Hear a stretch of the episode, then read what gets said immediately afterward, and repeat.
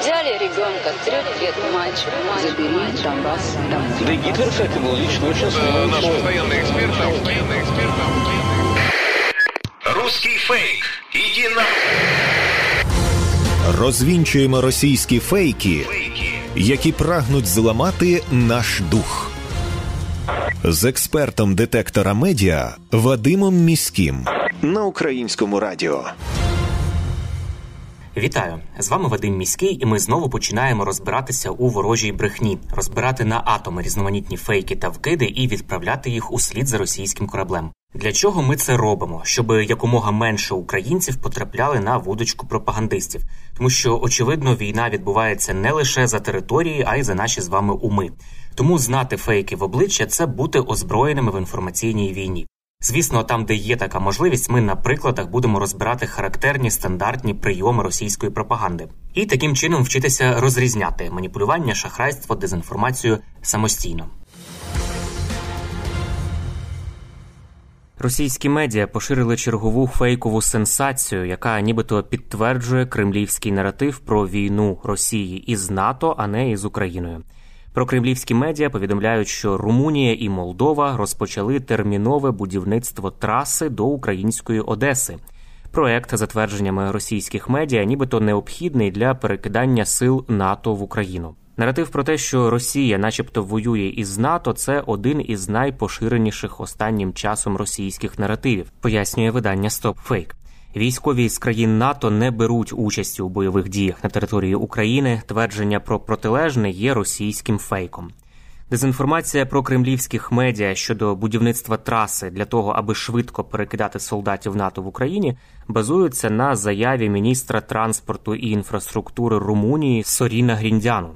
26 січня, за підсумками зустрічі із його колегою, міністром інфраструктури Молдови Андрієм Спину, Гріндяну дійсно повідомив, що обидві країни розглядають можливість продовжити будівництво румуно-молдовської траси до української Одеси. Жодних заяв про те, що траса ця необхідна для того, аби перекидати сили НАТО в Україну, або про те, що ця дорога будується в рамках військової допомоги Україні, міністр не робив. Йдеться про спільний проект Румунії і Молдови щодо з'єднання двох країн швидкісним автобаном. Він матиме назву Унірій А 8 Заплановано, що магістраль матиме довжину близько 300 кілометрів і пролягатиме від румунського міста Тигру-Муреш до молдовського пункту Унгени. Вперше про намір збудувати таку трасу заговорили ще 2009 року, тобто задовго до того, як Росія напала на Україну. Необхідність нової траси пояснювали тим, що існуючі дороги завантажені і називали майбутню магістраль привабливою альтернативою для міжнародних транзитних перевезень. На цей час будівництво у Нірій А 8 ще не почалося. Зараз проекти із будівництва різних ділянок цієї дороги проходять численні процедури затвердження. Початок фактичних робіт на першому 50-кілометровому секторі майбутньої траси попередньо розпочнеться не раніше осені цього року. Фраза румунського міністра Гріндяну про продовження цієї траси до Кишинева, а згодом і до Одеси, прозвучала лише як попередня пропозиція. Жодних офіційних рішень про те, що дорогу продовжать від Румунії до України, наразі ухвалено не було. Пропагандисти лякають мешканців Харківщини можливими спалахами інфекції кору, паротиту і кашлюку у телеграм-каналах, які ширять проросійську риторику, можна знайти інформацію, нібито на Харківщині вже скоро почнуться епідемії цих хвороб, а також дифтерії, оскільки в Україні, начебто, не проводять вакцинацію дітей на достатньому рівні. Крім того, пропагандисти зазначають, що спалахи виникнуть через те, що в Україну не привозять, начебто, імпортні ліки на заміну російським лікам. На додачу вигадали цінник за повну вакцинацію дитини у перший рік життя. Тепер за це буцімто доведеться заплатити близько тисячі доларів. Це фейк. На нього звернули увагу аналітики проекту VoxCheck, і вони пишуть, що в Україні зафіксовано лише шість випадків зараження кором на цей момент, серед яких на Харківщині якраз жодного і немає. Давайте розбиратися разом із аналітиками VoxCheck. Ну, по-перше, пропагандисти свідомо залякують населення можливою епідемією кору. Справа у тім, що кількість дітей, яким у нинішньому році зробили щеплення від цієї хвороби, справді дещо зменшилася.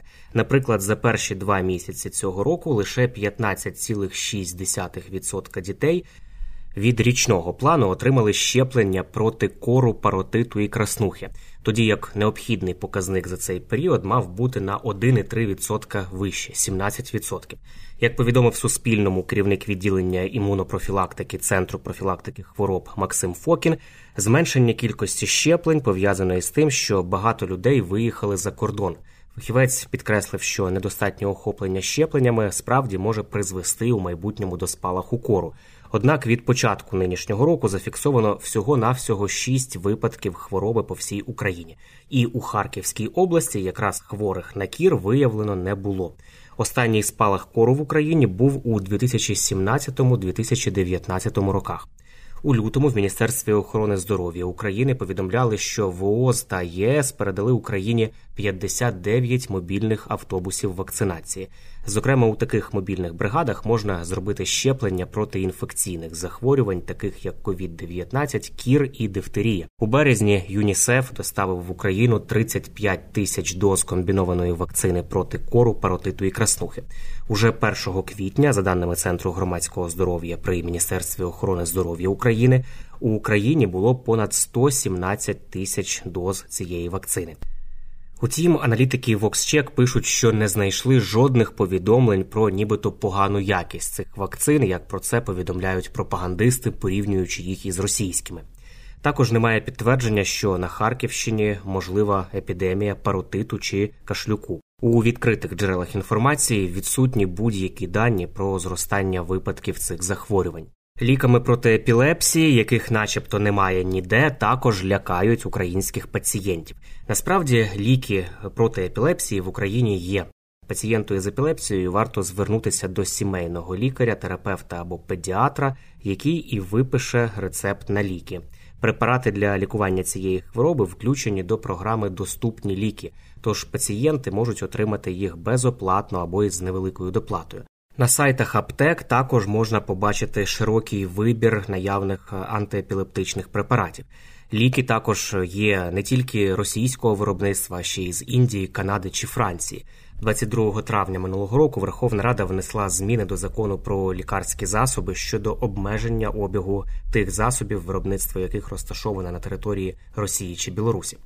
Крім того, пропагандисти пишуть, що єдиний дієвий препарат, який запобігає судомам у дітей, насправді він є російського виробництва, і це виявилось також неправдою.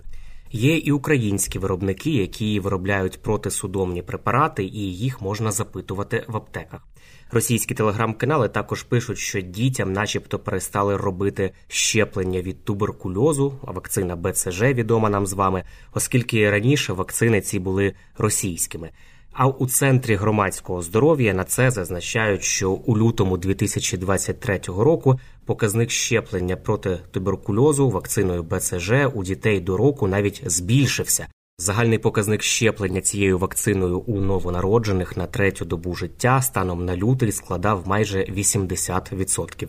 Нагадаю, що у 2015 році Україна вирішила відмовитися від вакцини БЦЖ російського виробника.